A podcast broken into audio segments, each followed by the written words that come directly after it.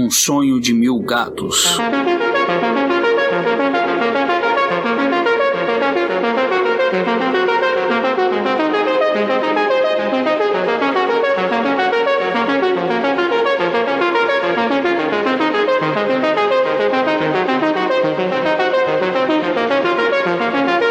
Vez que Gaiman revelou que essa história foi escrita após uma viagem ao interior, nos arredores de Londres, ele disse que viu um gato grande sentado à beira da estrada. Muito grande e muito, muito preto, nas palavras dele. Parecia um pedacinho da noite. Aí ele pensou, sabe, se realmente fosse um gato, é assim que ele se pareceria. Foi desse jeito que um sonho de mil gatos nasceu como ela começa? Bom, enquanto seus donos vão para a cama, um gatinho é chamado para sair por um gato mais velho. Todos os gatos da região estão se reunindo para ouvir uma mensagem de uma gata siamesa. Parece ter vindo de um bem longe. Mauro, você me disse em off que se amarrou nessa história. Fala um pouco dela. Ah, essa é a minha história preferida aí do Terra dos Sonhos. Eu gosto mais dela, pode ser por algum vínculo emocional, porque durante toda a minha infância eu tive gato, gata em casa, mas a história ela é muito legal. Esse gatinho ele é chamado para acompanhar, né, um gato mais velho, eles vão até um cemitério onde uma gata está proferindo é, um discurso, quase como se ela fosse uma profeta, alguém iluminada, e ela está contando a história de vida dela. Ela era uma gata doméstica, ela era amada pelos donos dela, mas quando ela teve filhotes, num cio não programado aí dos donos, o dono dela simplesmente pegou os filhotinhos dela, botou no saco e jogou num rio. E ela sentiu a morte dos filhotes, achou aquilo muito injusto, e aí ela começou a refletir sobre a, a condição subordinada, né, do, de todos os gatos perante os homens. E aí, num sonho, ela encontra o Morpheus. E o Morpheus fala é, na forma de um gato, na forma, né, como o Luigi falou, de um grande gato preto, e ele conta para ela um, um, passado que poderia ter acontecido, né? Um passado no, no qual os gatos eram a, a, espécie dominante do mundo, eles eram gigantes, os homens eram pequenos perto dos gatos, os gatos caçavam humanos ou tinham humanos de estimação, até o momento em que uns humanos se revoltaram, liderados por um profeta humano, tiveram a revelação de que se todos os humanos, se mil humanos sonhassem juntos um mundo melhor, um mundo no qual eles não eram caçados pelos gatos, um mundo no qual os gatos eram subordinados subordinados a eles, esse sonho mudaria a realidade. Isso aconteceu e a gente estaria na, na, nossa realidade porque os humanos primitivos teriam sonhado esse mundo melhor e sonhado com os gatos como animais de estimação ao invés deles serem os animais de estimação. E o Morpheus dá a dica para essa gata profeta, que se ela conseguisse fazer com que mil gatos sonhassem juntos um mundo no qual eles eram a espécie dominante, a realidade se alteraria novamente. Tem várias perspectivas interessantes dessa história, né? Tem o fato de dela tratar do poder do sonhar, de que você, se você sonha algo aparentemente impossível, intangível, e você se reunir em grupo e você conseguir que várias pessoas comprem o seu sonho e lutem pelo seu sonho, você pode mudar a realidade. Então, é uma baita de uma analogia, uma analogia muito poderosa. Ele trata também dessa questão de você ver pela perspectiva do felino, o modo como o gato é retratado na história, para quem teve gato, para quem gosta de gato, tem tudo a ver. Aquela pisada macia, o jeito independente e o própria coisa, né, de que quando a gata passa a profecia, o gato mais velho fala pro gatinho: ah, isso é impossível. É, não tem como você fazer mil gatos quererem a mesma coisa. Porque o gato é um animal muito independente, muito autossuficiente, ele é muito na dele. Isso né, é, é, o grande charme do gato. É muito legal o movimento dos felinos na história.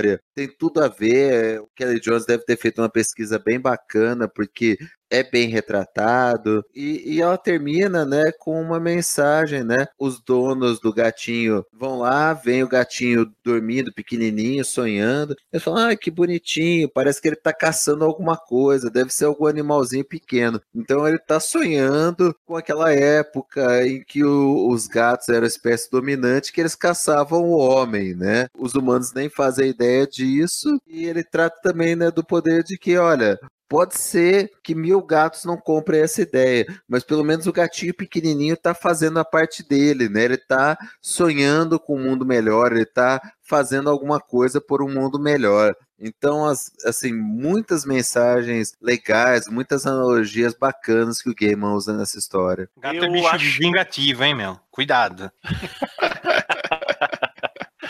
Bicho, eu acho essa história uma delícia, na verdade. Eu acho que é uma das histórias mais prazerosas de todo o Sandman e é meio que a revolução dos bichos que não acontece, né? É, é um, também tem uma, algo de frustrante, né? Naquele despeito do gato no final dizer, ah, você nunca vai conseguir fazer com que mil gatos queiram a mesma coisa. Então tem um, um, um despeito bem felino aí, mas acima de tudo eu acho que é uma história de puro prazer mesmo, tanto visual quanto narrativo, né? Com essas camadas de história dentro de outra história, que é um sonho dentro de outro sonho, bem típico do Sandman, do New Gaiman. Né? E eu gosto também muito da representação do Morpheus nessa história, né? Que é quando a série diz explicitamente que ele aparece para cada criatura de uma maneira adequada à criatura. Já tinha sido dada essa pista numa história anterior, do arco anterior, quando ele fala para a irmã que os perpétuos servem né, aos humanos, né, e não podem ser manipulados. E aqui tem muito essa demonstração de que os perpétuos eles, eles se adequam ao que as criaturas precisam deles, né? Como eles aparecem, que tipo de imagem eles aparecem, né? A gente tinha tido, acho que numa história anterior na África, um pouco desse vislumbre, mas quando ele coloca o, o Morpheus como um gato preto de olho iluminado fundo, aí a gente entende que a ideia dos perpétuos ela é, ela é cósmica, né? Ela não é só humana. É a Shumi, né? A gata do, do Vale, né? Vou colocar pro ouvinte ver na, na descrição do post, né? Mas, cara, eu, eu, vejo esse gato só lembra a Shumi, cara. É uma piada interna, assim, mas vocês vão ver o que eu quero dizer. Deixa eu perguntar uma coisa para vocês. Vocês entenderam a história do gato como passado ou como, sei lá, um outro universo, assim? Uma outra realidade? Cara, eu entendi como outra realidade. Eu entendi como se o sonhar dos humanos tivessem mudado o universo, criado outra linha temporal. E que se os gatos se unissem e, e lutassem e sonhassem com aquele mundo, eles poderiam alterar a realidade novamente. É, eu entendi como um sonho mesmo, assim, não um sonho superficialmente falando, mas uma amplitude das possibilidades do sonhar. Tem essa fala do Morpheus muito enigmática aqui, que ele diz, eu, eu vou, vou, vou citar aqui. Eles sonharam com o mundo de tal forma que ele sempre foi, aí ele grafa o sempre foi em caixa alta, né? Como é agora, pequenina. Jamais houve um mundo de senhoras gatas e senhores felinos. Os humanos mudaram o universo desde o começo até o fim dos tempos. Eu acho que basicamente ele está dizendo que não é que a realidade foi mudada, mas é, essa alteração que foi feita, ela já faz com que a realidade nunca tenha sido de outra forma. Eu acho que tem um nó de conceitos aí muito interessante que eu não consigo diferenciar se a história narrada é outra realidade, ou é, ou é só sonho, ou é alternativa, ou, é, ou aconteceu. Mas eu sinto que é uma amálgama de, de sensações propiciadas pelo sonhar, né? Nesse caso, o sonhar de um gato, de uma gata, e talvez os humanos tenham outras possibilidades de sonhar. Eu vi como um sonho de um gato mesmo, e eu vejo até de uma forma irônica o, título, né? Porque um sonho de mil gatos. Esses mil gatos nunca vai ter esse sonho. Esse sonho dessa gata é como se fosse tipo um Martin Luther King, tá entendendo? Um, I have a dream. Ela teve um sonho e ela quer que esse sonho dela seja propagado, assim, entre toda a gatarada, né? Vamos dizer assim. Pelo menos eu não vi dessa forma, não, de uma realidade alternativa. Acho que é um, um sonho que essa gata teve e quer que esse sonho se torne realidade. Então, tem, tem mais uma coisa interessante, assim, que é para se pensar. Olha só. A história da gatinha lá, a história da gata Messias lá, a gata que conta a história, é, ela parece estar tá mais ou menos depois dos anos 50, se você olhar, né? Mais ou menos, né? Agora, se ela teve esse sonho, vamos dizer assim, a peregrinação dela, né, em busca do Morpheus, foi perto desse período ou um pouco mais para frente, o Morpheus não estaria preso na cúpula? Eu acho que isso é bem antes da, dele ser aprisionado, não? Eu fiquei com a ideia também que era de bem antes. Então, mas não tem carro? Tem carro. Ela aparece com carro, com, com na, aparece um navio, parece meio do século XX, justamente o período que ele está preso. E eles falam que a última página deixa claramente que é nos anos 50 e 60, mas eu não sei aonde ele, ah, ele cara, viu tô, isso daí, cara. Tô olhando isso pra agora, tá, uma mulher Só com... se for o comercial de TV. Então foi o que eu pensei. da TV, eu pensei assim, é o modelo da TV. O, o nome é... da, da, comida, vai saber que nos anos 50 tinha um comercial chamava, tinha, tinha uma comida que chamava miau. Uma mesa, uma cafeteira de vidro, mais nada. Uma cestinha. Você vê a, a gatinha andando, nada, ó, ela, ela, ela anda por um, parece um navio, né? Assim, um campo. Aí ela tá numa cidade alta que também. Lá pra trás, né? É. Cara, eu não consigo colocar no tempo. É, é. Eu tô vendo que nem no flashback da, da gata profeta lá, cara, não consigo colocar isso em algum lugar específico. Ou é um universo onde tem os gatos, que nem aparece em Sandman Prelúdio, né? Onde o Morfeu gato, ele é sempre. Não gato, não gato, não gato de, de eh, Mr. Catra mas gato de bicho. Né? não, tô elogi... não tô elogiando o Morfeu. Né? É uma explicação que tem que ser feita, né? Senão ele me manda pro inferno também, né, mesmo? Não é ficar lá fazendo lá, companhia hein? pra nada. Volta e meia, o, o gamer dá um, um jeito de examinar a vida dos gatos sobre essa perspectiva de mistério, né? Que esses bichos evocam na gente, nessa né? aura indomável deles, né? Como o Mauro falou. Que eles podem ser nossos amigos, mas nem tanto. Tem uma passagem de Coraline que eu adoro, que é quando ela pergunta pro gato qual é o nome dele. Aí ele responde que, embora os humanos nomeiem seus gatos de estimação, no íntimo deles os gatos não têm nomes, porque eles sabem quem são e por isso não precisam de nomes, que são diferentes da gente, que temos nomes e não sabemos quem somos. Bom, eu não sei se essa é a palavra correta, mas o gamer é meio obcecado por gatos, né? Inclusive no blog dele, o www.journal.newgamer.com, nos textos sobre sua intimidade e seus gatos, a tag assim cat aparece logo no começo. E, e, aí você vê várias fotos dos gatos que ele tem, ou já teve, né? Coconut, Hermione, Pod, Zoe, e a que parece ser a mais querida para ele, que é a Princess. Alguns deles até aparecem no conto O Preço, da antologia Fumaça e Espelhos, de 97. Essa historinha foi adaptada para os quadrinhos por Michael Zulli em 2004. A minha edição é de 2004 da de Ouro. Dizem por aí que tem umas pitadas autobiográficas nela. É sobre uma família que mora no interior e acolhe gatinhos abandonados ou feridos que aparecem na sua propriedade. Daí um deles, um gato preto, quase toda noite sai e volta bem machucado. O narrador da história é o pai da família e diz que durante quatro dias levou esse gato para o sótão e cuidou dos ferimentos dele. Aí nesses quatro dias, incrivelmente, tudo deu errado para ele, que é escritor, sua esposa e seus dois filhos. No, no quinto dia ele solta o gato e as coisas melhoram. Daí ele pega um binóculo com visão noturna e fica no seu quarto observando o gato preto. Daí surge o que ele diz ser o diabo, tentando entrar em sua casa. E só é impedido porque esse gato se interpõe toda noite contra ele. Você conhece essa historinha, Reginaldo? Conheço, conheço, conheço e adoro, cara. É uma história muito legal. Ela tem esse quê mesmo autobiográfico, né? É a cara do Gaiman essa história, assim, né? Uma coisa mundana que ele coloca um componente fantástico e deixa você, assim, sabe? O fantástico tá na porta da sua casa. Assim. Então, pô, é muito legal, né?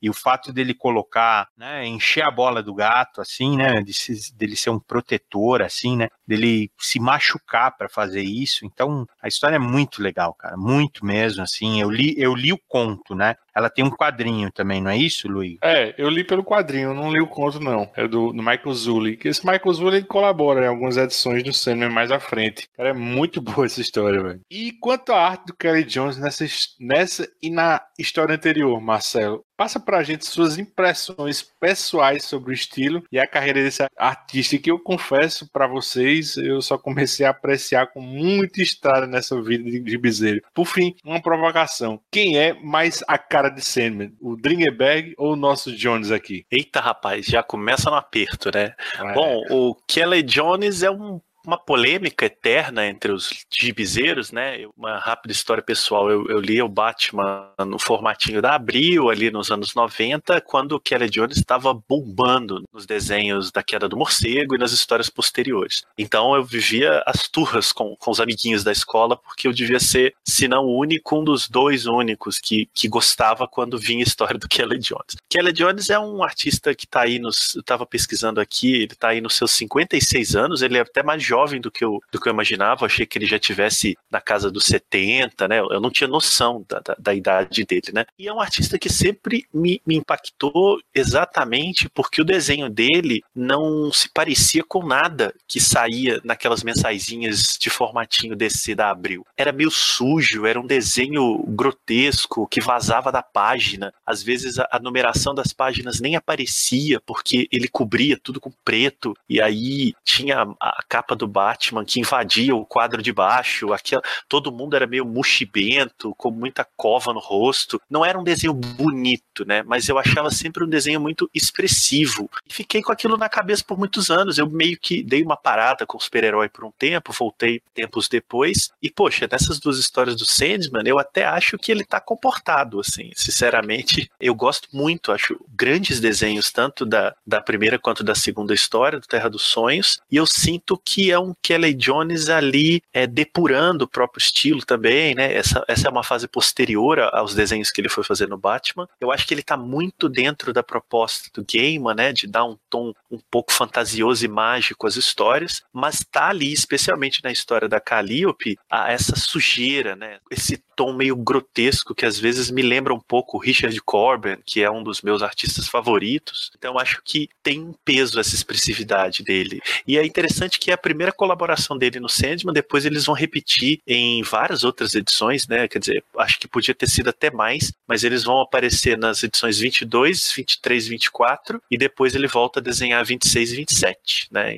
Entre 90 e 91 ele colaborou. Em relação à, à última pergunta, eu não sei se existe um Sandman definitivo, para falar a verdade, porque eu sempre sou muito tapeado por essa história de que a cada encarnação ele aparece de um jeito. Agora, o Sandman dele, do Kelly Jones, eu acho muito foda. Na história da Calliope, na primeira aparição que ele tem pro escritor, ele aparece de braço cruzado, com uma roupa azul, meio. parece um monte de minhoca desenhada embaixo, eu acho poderoso, né? Na história dos gatos, ele, na verdade, ganha essa roupagem gatuna, né? O Morpheus dele é, é felino, então é difícil de saber. Mas é um artista que me agrada muito, eu não sei a vocês. Puta, cara, eu adoro, meu, Kelly Jones, adoro. Quanto mais tumor, melhor, né, meu, ele, assim, é, o cara é protuberante, assim, né? É verdade, é verdade. Ele é protuberante, assim, meu, eu gosto muito, assim. Demorei para gostar também, ele não é um cara fácil, que eu me lembro do primeiro contato é aquela chuva rubra, né? Só que a, a, história até permite, né, ter esse aspecto grotesco. Assim, que eu me lembro do primeiro contato dele foi esse. E eu tenho, eu tenho aquela estatuazinha antiga, cara, do Sandman, com a arte dele, né? Que é aquela a mortalha preta tá esvoaçante assim em torno das pernas, assim, eu tenho eu tenho essa estatuazinha há anos, né? E não faz jus ao traço dele, porque o traço dele é realmente assim, é algo único, mas quando compara com o Dringerberg, é assim, não sei se foi meu primeiro contato também com Sandman, né? Já que eu comecei pelas edições 10, 11 lá da Globo, então aquilo lá me marcou muito, né? Quando começa o, o Prelúdios e Noturnos, que é o Dringberg de, de volta, eu lembro que minha sensação foi de opa, é isso que eu gosto, né? E é só uma passagenzinha assim, né? Hoje relendo não me incomoda tanto, mas se eu for fazer uma associação rápida do que é o traço de Sandman, para mim é realmente o Dringberg. Uma coisa do Kelly Jones ainda é que ele desenhou o Monstro do Pântano, daquela fase DCU, né? Que tá inédito no Brasil, nunca foi publicado. Eu acho que é de 2016, se eu não estiver enganado. São só seis edições, é né, uma minissérie, com o roteiro do Leon Wayne, o criador do monstro, né? O Leon Wayne já morreu e essa série nunca saiu no Brasil. Eu acho uma pena. A Panini nunca se dignou a publicar essa micharia de seis números dessa minissérie. Cara, eu adoro o Monstro do Pântano também, né? E eu gosto do Kelly Jones, mas os dois juntos não me agradou, cara. Sabia? Eu acho que me pegou. Eu li essa história e não pegou, não. Assim, eu acho que ele faz ele muito com aspecto assim de gorila, assim, né? Podia ser mais trabalhado. O Monstro do Pântano, acho que o, o artista tem que pirar mesmo, tem que fazer aquele viscoso, assim, né? Assim, pulsante, assim, né? Eu não gosto tanto do Monstro do Calais Jones, não, cara. Eu não li, cara, até porque eu não, não fui atrás disso daí, queria que tivesse lançado, mas eu acho que a reunião dos dois, para além da qualidade, né, ela é uma reunião muito histórica. E vamos, vamos falar real, né, né, né, né, Regi? A Panini lança muito lixo pior, sem nenhuma relevância. Então acho que o mínimo que podiam fazer é dar oportunidade para esse material sair por aqui, mesmo que a gente possa constatar que seja um material não tão bom quanto poderia não, ser. Não, não, não, tinha que sair sim claro, não é, não é essa questão não, é realmente é só, é só assim, você elogia o artista e você adora o personagem, você acha, nossa, a hora que juntar os dois vai ser perfeito. Porra, é verdade, é né? verdade. Mas eu não, não, eu não, não pelo é, jeito não é. Eu né? não gostei, né? Eu não é. gostei. Talvez agrade mais outras pessoas. Eu, eu, gosto muito, cara. Vi há pouco tempo o, o Lian Sharp fazer um monstro PB assim, cara, né? Só no traço nossa, cara, que coisa maravilhosa, assim, sabe? Ele é, é, é, ele é realmente aquele grotesco que o Moore já descrevia o monstro assim, né? Que você tinha vontade de tocar ele assim, né? E, e você ia sair com a palma da mão úmida, né? Assim, então, é, é essa impressão que eu, que eu acho que o artista tem que passar do Monstro do Pântano. E o Kelly Jones, não, ele, eu acho que ele faz. Sabe, lembra aquela história que a gente comentou, Luigi, do Batman? Não é sim, ele que faz o Monstro sim, do é Pântano? Ele que faz, também? exatamente, é. É, então, ele faz o Monstro do Pântano assim, ele troncudo, assim, né? Uma massa, não é uma massa detalhada, assim, né? Essa história é ótima também, não é isso que me incomoda, mas não é meu traço favorito pro Monstro do Pântano. Né? A gente chegou a arranhar isso lá atrás, né? No, no Cena Anotado 1, do Prelúdios e Noturnos. Mas aqui em Sonho de Mil Gatos, né? Dá pra visualizar isso melhor. Porque Terra dos Sonhos foi imaginado por Gamer como um arco para cobrir uma brecha, né? Do Dringenberg, né? Que estava escalado originalmente para desenhar a segunda edição dos Livros da Magia. Aquela dedicada ao, ao John Constantine. E acabou que ele nunca terminou esse trabalho. E, e quem de fato fez a arte dessa edição foi o Scott Hampton. Então, casou que o Dringenberg fez apenas o prólogo e o epílogo de Estação das Brumas, já que o, o Kelly Jones passou a ser o artista deste arco, né? Aí, tendo feito isso, o Dringenberg saiu, porque ele era péssimo para cumprir prazos, né? Foi a partir daqui que realmente começou essa rotatividade de artistas, né? Em que o Gaiman escalava artistas diferentes em histórias curtas e às vezes testava outros para fazer sagas longas. Digo, testar e, e, encontrar o artista certo, né? Você deve estar pensando que este mundo é um sonho que se tornou realidade, mas está enganada. Saideira do capítulo. E aí, Reginaldo? E essa capa? Cara, essa capa ela é tão bonita que ela é a, a, capa do, do encadernado, né? Pelo menos o encadernado da Conrad, né? Que reúne aí o arco Terras do, dos Sonhos. É bonita demais, né, cara? Porque é uma pintura do gato, de um gato, né, saltando, então tem movimento, e aplicada nela tem aquela moldura deteriorada, como se fosse um quadro. No Capas na Areia, até acho que é o Maquin que comenta, tem um, um crânio de um passarinho em cima, assim, ele até passa despercebido, assim, né? E ele fala que tem uma história incrível mas que ele não vai contar. Você só fica curioso para saber o que que é, né? Eu sei é. essa história, essa é história do, do gato do teu pai, né? Da gaiola. é mais ou menos isso, viu? Olha, eu só vou dar um spoiler aqui. O gato do Reginaldo passou pelo cemitério Micmac. Mas é assim, mais uma vez, né, a tipologia muda, você vê assim que o título da história é Um Sonho de Mil Gatos, ele tá emoldurando mesmo, assim, contornando acompanhando a moldura para contornar. Cara, acho linda demais, assim, linda mesmo, assim, e, e a gente nem comentou no, a edição passada, mas todas as edições brasileiras da Globo tinha a, a, um detalhe estourado na quarta capa. Então você pegava um, um detalhe específico da capa e ampliava ela na quarta capa. Foi elogiado pelo Gaiman e tudo. Nessa daqui é o gato, porque é realmente assim um gato bonito, né? Ele parece um céu, um vanilla sky assim, né? Ele saltando, é um céu colorido assim, realmente assim muito bonita, cara. E é interessante, né, que é o, o, o quadro, ele tá quebrado num pedaço, bem para onde aponta o horizonte, para onde o gato tá pulando, mais ou menos como se fosse o gato partindo para liberdade, para sair da moldura, para sair da, da prisão dele, né? Então é bem, bem bacana essa capa. Isso,